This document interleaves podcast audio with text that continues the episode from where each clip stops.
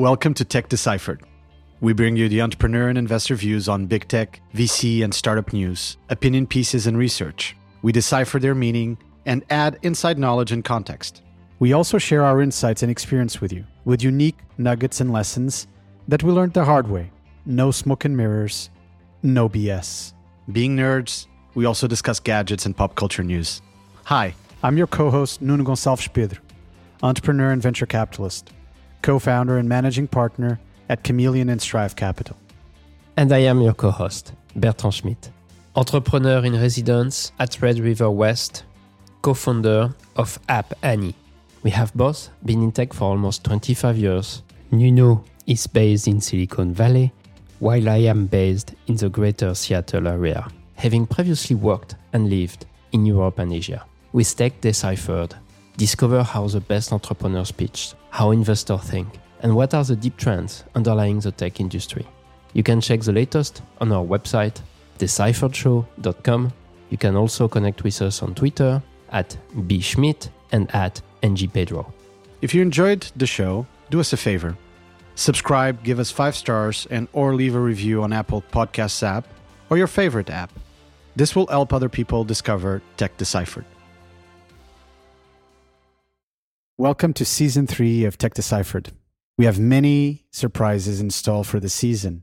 But to start, we will have two episodes, episode 35 and 36, on the topic of My Company's in Trouble. What should I do? In these two episodes, we will discuss context on what is happening currently in the market.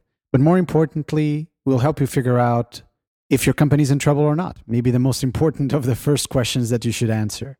Secondly, we will talk about what to do if your company is indeed in trouble. And coming from different perspectives, not just the perspective of the CEO, but also of people that are involved at the board level or relatively senior people that are involved in the future of the company. And finally, we come to the what if all fails piece, right? If everything's failed, what should I do? It's going to be an interesting set of questions, and hopefully, our answers will be helpful to you all. Thank you, Nuno. Yeah, it will be exciting to start this episode 35. Maybe to share more context, you can start first with our last two episodes about the bubble bursting, winter coming. I guess winter is getting closer. A lot of great companies, tech companies, today they are valued at 50% of what they were worth last year. 50%, 5-0. And it's not just 50%, it's 50% versus a year ago. So imagine the company time to grow, to expand the business, to be more successful. The market are still valuing it 50% lower. That's happening for a lot of great companies in tech. If I take some private market, this company in the buy now, pay later space that announced pretty recently, Klarna, that they were moving from $46 billion valuation last year to 6 billion market cap this year for their last round of financing which is a huge gap. And we're not talking about 50% anymore. We're talking about 90%. and it probably happened because they had to mirror what happened in the public market with other competitors in that space who end up being in a similar situation of losing 90% market cap. So, of course, the private market had to react and adjust to that new situation. And you cannot keep disconnecting yourself from the reality of the public market, especially if you are at very late stage. And you have Zoom that was close to 160 billion at the top of it in 2020, top of COVID, I guess, and now at 25 billion or so. So there's been some interesting, and this is a public company. And we're not talking about Peloton. We're not talking about Peloton. So the whole COVID effect also being felt very strongly in many industries. yes. Peloton is actually on uh, 15x. That's not too bad. and he's in way more serious financial trouble than some of the, the companies we are talking about. Today, we will talk about a variety of situations. And this question has been asked to us by some of our listeners, which is okay, now some companies are in actual trouble. And we always have to qualify what does that mean? What does actual trouble mean? A company like Zoom that is worth significantly less than they were during COVID height, I mean, it's troublesome for Eric and for the leadership team, but honestly, there was a readjustment of their value and probably now they're undervalued, right? It doesn't mean that Zoom is not a valuable company. You know, if we look at some of the readjustments that we saw around companies like Facebook and Amazon and others, these are not companies that are in trouble. They have had readjustments and resettings. These two episodes will focus a little bit more on actual trouble, not just, you know, valuation trouble, but like actual trouble, like what means may I run out of cash? Do I have a growing business or a growing concern going forward? And maybe let's start by setting that stage. How do you actually know that your company's in trouble?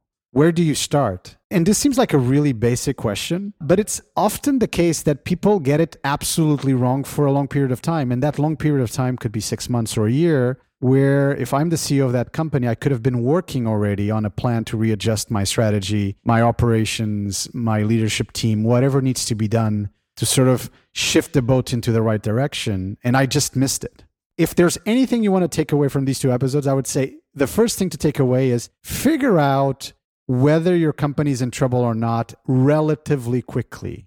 Listen to your advisors, listen to your board of directors, figure out if your actual economics are working or not.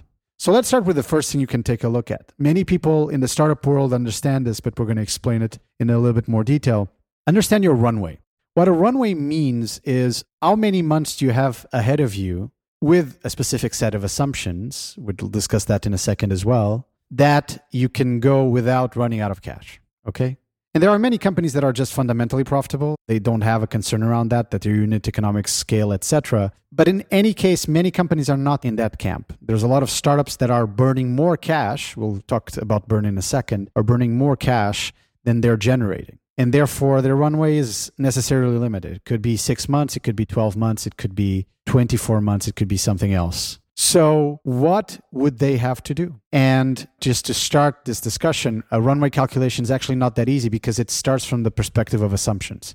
And in assumptions, you need to think through a variety of things. The first thing you need to think through in your runway calculations is honestly, if I'm being extremely conservative in terms of my top line growth, my sales pipeline, but also pretty aggressive in the fact that I might have costs that I'm not fully anticipating. When I do this analysis and I turn it into a cash flow analysis, that will give me probably a very aggressive runway. So it probably shortened my runway more than I would expect it to do so. And that's a good thing because that will tell me when do I need more cash infusion or do I need to do something else about it? So, again, if you are in a case today, and we'll talk about later on what is a classic runway. I think in the industry, we talk about 12 to 18 month runways once you raise money. We'll discuss later that actually maybe you should extend your runway above the 12 to 18 month period of time, which is classic in fundraising. So I raise so that I can maintain my business going for 12 to 18 months.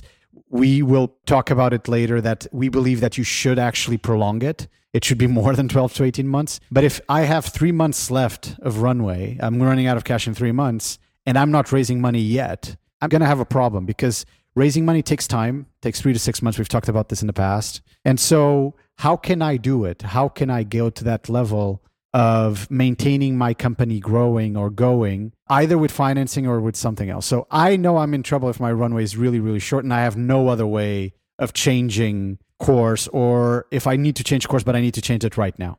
So, first thing to look at runway. What's your runway? How many months do you have left of cash? Do different scenarios. If you think your scenario is conservative, it's probably not conservative enough. Second thing to take a look at is burn. Bertrand, what is burn?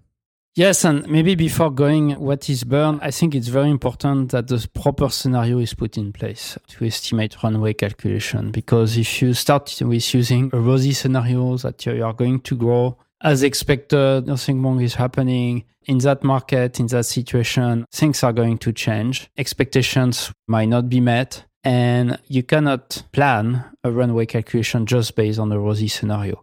You might want to have a downside, you might want to have an expected, maybe an upside scenario, but you cannot just plan everything on an upside scenario, an optimistic scenarios. To go back to your question, what is burn? Burn is simply how much money you are burning every month, so you are losing every month. So we are talking typically about cash burn. To be clear, that means that if you are burning, let's say, 1 million a month and you have uh, 10 million in the bank today, then in 10 months from now, you will be out of cash and your runway is 10 months. So that's a very critical metric. And obviously, this one as well will vary depending on your scenario and uh, assumptions. And you mentioned burn as in if you have 10 million in the bank and I'm burning 1 million a, a month, in 10 months I'll run out of cash. Obviously, you're talking about net burn.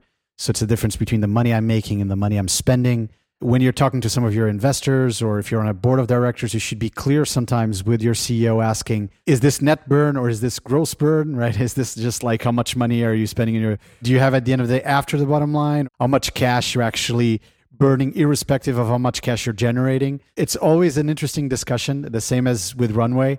It's like some people have different understandings of what it means and what you put into it. And to your point, I think everyone around the table, board members, CXOs, CEO of the company, should have very clear discussion on what means what. If we have a burn discussion systematically, is it a net burn discussion? Is it a gross burn discussion? Runway, what does it actually mean?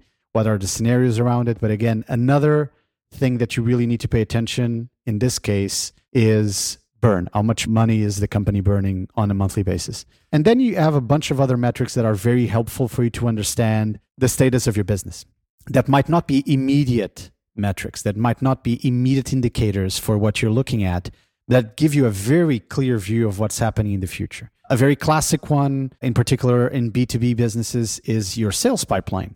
How does your sales pipeline look? From top of funnel to things that are under negotiation, to contracts that have already been allocated to the company that are now coming into revenue. So you've signed a contract, maybe you've gotten payments or not. Maybe you're about to get payments on that contract. So having all this view is pretty important because if in doubt, if you think the company is actually not doing great, and you're getting the story of oh my runway is actually pretty solid. I have 18 months in front of us. We don't need any cash infusion. Just even assuming conservatively where we are, some of these elements that we're just talking about, like a sales pipeline, will immediately give you a cross check way to look at how healthy your business is. Because if you look at your sales pipeline and you come to the conclusion, oh, we have our three largest contracts up for renewal and we don't know if we're going to get them or not. Or if you look at your top of funnel sales pipeline and there's nothing, there's almost nothing going through your funnel, meaning you have what you have. You don't know if you'll continue having it in a few months or not. And there's nothing else to replenish that that cash generative business, then you're sort of in trouble as well. And again, this is depends really on the type of business you're in. There isn't a one size fits all, oh, these are the metrics I need to look at to make sure that my business is working or not. To figure out if your business is doing well or not, you need to look at the core constituents and metrics of what actually derives growth for your business. So again, if you're B2B, SaaS, sales pipeline is very important. You have to understand and actually dig into it and not smoke dope. Again, you could look at a beautiful sales pipeline. I'm sure Bertrand has seen plenty of those. That looks like the top of funnel is the best top of funnel ever. and probability adjusted, this company is going to triple this year in terms of basic annual contract values or whatever. And then you go under the hood and you start realizing there's been a lot of incentives created for the sales team that maybe is pushing a lot to top of funnel, but a lot of these things are very unlikely to materialize into projects or into actual sales. The devil is in the detail. And again, this is not just a discussion for the CEO where you might be in an organization where you're basically managing a lot of people and you need to know the truth. This actually is also true for a board of directors with investors on it, where they need to know the truth. They need to know is this really sort of directionally correct? Or are we going to run out of cash pretty quickly? Because what kills companies is not having cash. And this happens because people were basically caught napping. Either the CEO or some part of the executive team or the board, someone or several people were caught napping. Nobody paid attention. And all of a sudden, the company ran out of cash. Now, you could see a company running out of cash months before. So, again, to the point I was making earlier, this question is the most critical question, which is Is my company in trouble or not? And it's a question that systematically needs to be answered. And if you're running a company that has board meetings every three months and you're the CEO of that company, it's still your obligation to figure out every single week if there's something significant that has changed that you need to take into account. And if that thing is so big that you need to convey it and have a discussion with the board that preempts, for example, a board meeting or a board call, your responsibility is there as well. And I've seen this over and over again. Like you're seeing issues too late. It's like you're at a board meeting, everything seemed fine. Three weeks later, the CEO learned something about a contract that they think they were going to win doesn't say anything to the board. The next board meeting is two to three months out. When it says it, there's this board member who's sheepishly normally raises their hands like, sorry, am I missing something? Aren't you guys now going to have trouble on your top line? And normally pay attention to those questions. The questions of the sheepish board member are normally the most important ones, right? The guy or the girl that normally raises their hand and says, sorry, am I missing something here? Normally, they're not. Normally, they saw something that everyone else hasn't seen, and that's a problem. So, again, that's the type of things and metrics that you need to pay attention to to really know if you're in trouble or not. Yes, on sales pipeline, I think the biggest issue for the younger startups is probably around predictability and making sure that they really predict good enough range the, the conversion of their sales pipeline to sales. Because even if you have a sales pipeline that looks big, it's going to solve all of your problems. If ultimately you are not delivering on the sales pipeline, that's a big issue. Of course, you should try to fix that, but it might take time, change a lot of things. And at the big minimum, you should be looking at reevaluating your plan and therefore your runway based on your ability to monetize your pipeline. I've seen so many situations where some people, yeah, just tell me flat out, for instance, that, oh, you know what, we know the conversion levels that we should reach. Uh, most companies reach these conversion levels. sure, good luck with that once you deliver a track record of historically predicting well enough, then we can try to start to leverage your ratio and look at history and make analysis and take average. But to dare to talk about applying ratios from other companies on a sales pipeline, that's a very difficult place to be. Or if you do it, you have to assume it's a different risk. You just cannot come with just an expectation it will be all right based on other companies' ratios. So I think you want to be very careful and it's not easy. At some point as a board, you probably have to either accept a sales pipeline and step by step based on success or lack of success, uh, force some adjustment in the process of the calculation or actually relatively quickly try to go deeper to understand how it's managed, how it's calculated, uh, what are the incentives of the sales team. Some sales team feels that they have to show the highest possible number, even if they believe it's not doable. So it's a lot of work to get this one right. To be frank, if it was easy to get a sales pipeline right, not a lot of companies would be in trouble. So maybe answering the question of how to know that your company is in trouble, let's start with the opposite, which is how to know that the company is relatively safe. The company is okay and there's no big issue going on. And Bertrand had shared with me some thoughts that were shared by other people that we like looking at, like Paul Graham and David Sacks and all that. And maybe you want to share some of the views that these guys have shared recently the default alive or default dead and default investable.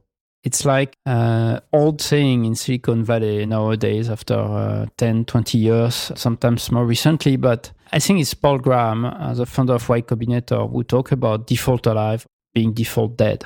Default alive means if you don't do too much, if you keep it as it is, your company is a going concern. And that happens when you are making obviously more money, generating more cash than you burn. So that means default alive. If you if you have a company that is not generating cash and the trajectory is not clear, then you are probably in a default dead situation because at some point, if you don't get additional investment, you are going to die. And when there are big markets downturns, anything is possible. Things change. Your current investor might not want to put the money for some reason. You might have trouble to raise financing. So I actually like the position of David Sacks a few months ago who talked about being default investable.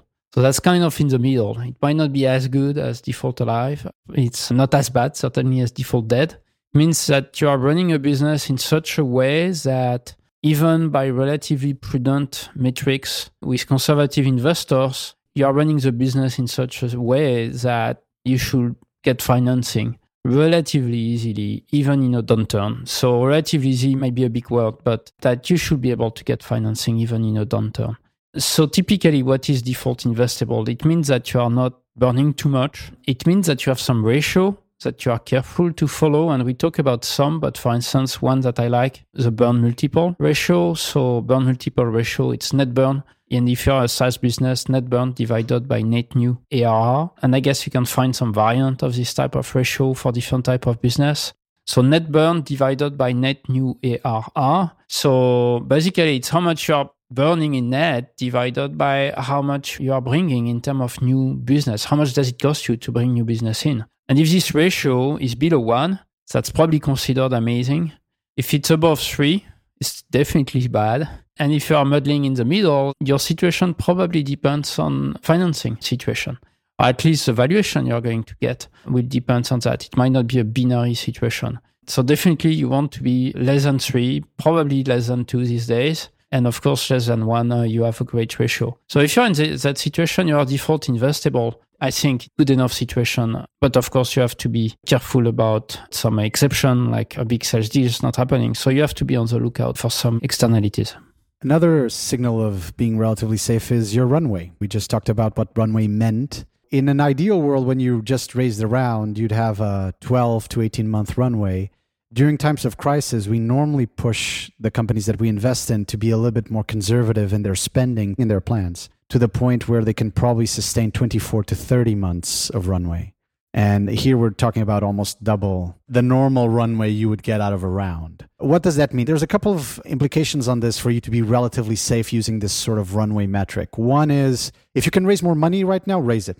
And if that means that extends your runway by six months to 12 months, that's significant because again, you might be then in your 24 to 30 month cycle. The second piece to take into account, and the reason why some of us in the investment world ask for 24 to 30 months of runway in cases where the company is in the middle of a crisis of some sort or there is a global crisis going on is because we anticipate that fundraising cycles will get more tight. It will be more difficult to raise money. And because we're extending our runway, what that means is we're giving ourselves more time to generate more top line, to generate more unit economics. We'll come back to that. And also to allow us to do what I would call the soft pitching dance. The soft pitching dance is I'm not really raising money. I haven't been in the market to raise money in a while, 12 months or 18 months. But if someone for some reason sees me and I pop in their radar, an investor, maybe I'll have the conversation. Maybe I'll actually raise without needing to raise. And this is always an interesting dance. It's much easier to raise money when you don't need it. We've had this discussion many times in the past than when you actually do. And so if you give yourself more time to raise, if you do it properly, then you actually increase your chances of raising, even though your numbers might not look amazing or not. There's this notion that you're relatively safe if your runway is sort of in this new margin of, let's call it 24 to 30 months. The fourth item that one could bring to the table in terms of being relatively safe is unit economics to the point that Bertrand was making, or and that Paul Graham has made in the past of default alive. If you're generating positive unit economics out of everything you deliver, and if it's a business that may not be fully predictable but has less risk than one would expect, you can have a chance to systematically generate net positive cash flow. And if you're systematically generating net positive cash flow, if you have clear positive unit economics, so to speak, you are a growing concern, even though you might not be growing very fast. And that gives you many options. It gives you the option of doing other things along the way, pushing other types of businesses, but for the at the very least, it keeps you alive for much longer periods of time. It could be almost infinite. Infinity doesn't exist quite in the world of tech startups, but it could be almost a world where you could say maybe in the next four to five years, I won't die for sure. Now, that's not a great aim for you to have. Your investors probably won't be super excited about that aim, but at least you're around and you won't die in the process. Yes. And to go back to your point around if you get people proposing you money and you should take it, I definitely double down on that. I'm not sure people fully realize these days that every financing is a risky business. I've seen several situations now where there is a lot that's supposed to happen and the financing doesn't go through and everyone is running to find an alternative to something that just broke down post LOI, post signing, or in the middle of discussion with investors where saying all the right things, giving all the right insurance, and finally it doesn't happen you have to be realistic. It's really unpredictable right now what might be happening with some of your investors. And you don't want to wait the last minute. So if there is some quote unquote easy money on the table, let's say you get a proposal from some investors, like last round of financing, they couldn't get in or they couldn't put enough money to work. Come back to you a year after, they say, you know what, I'm ready to invest at same price as last round. I mean, I think you should take it. It's uh, it's like an insurance policy yes, it might dilute you a bit, but what it might add in terms of runway is a big difference. And as we just said, a lot of great companies lost 50% market cap in a year. So if you've got an offer to get more cash at the same valuation as your last run, you should just take it. I mean, you will have to be so amazing business to feel it's not the right value these days.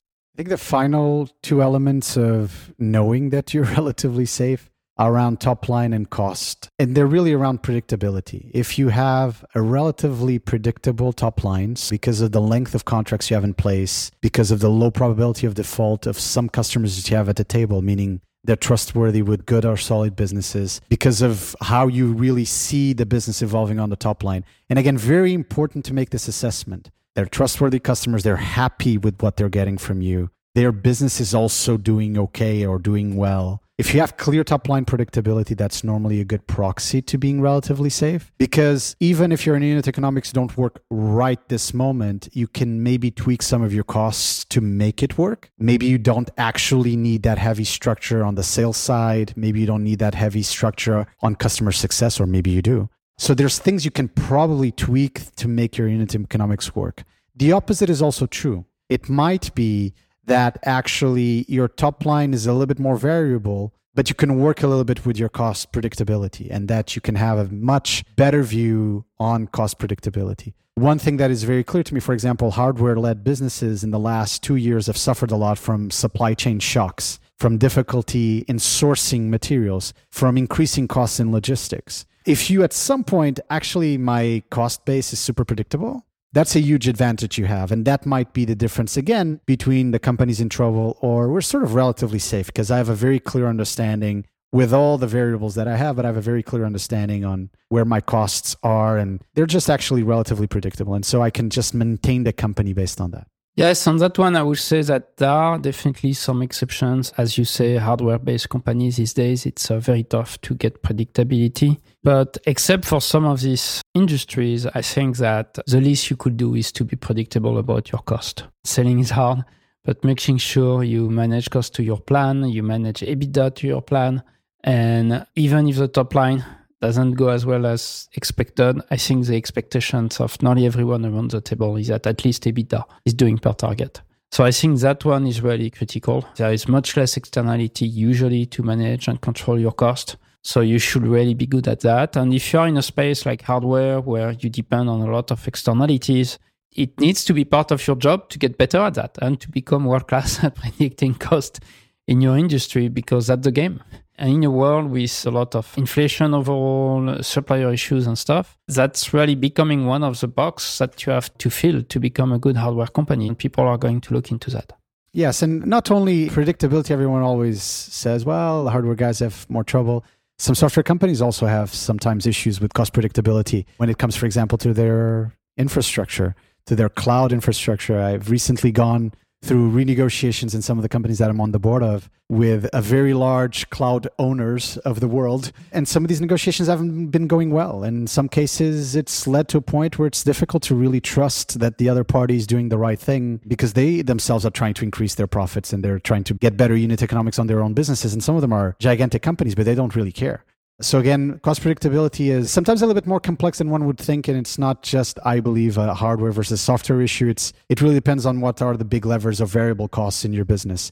So we have reached the end of episode 35, our first episode on what to do when your company is in trouble. We talk about the market context. Uh, we talked about how to know your company is in trouble we talk about how to define not being too much in trouble, being relatively safe. And in next episode, we'll talk more about what to do if your company is in trouble and hopefully not, but what happens if all is failing? What are your options? Thank you very much. Thank you. Thank you, Nuno. You can check the latest on our website, decipheredshow.com. You can connect with us on Twitter at bschmitt and at ngpedro. As a disclaimer, these are our own opinions. We're not representing the views of any company. If you enjoyed the show, subscribe, give us five stars, or leave a review on Apple Podcast app or your favorite app, which will help other people to discover Tech Deciphered. Thank you for listening. See you next time.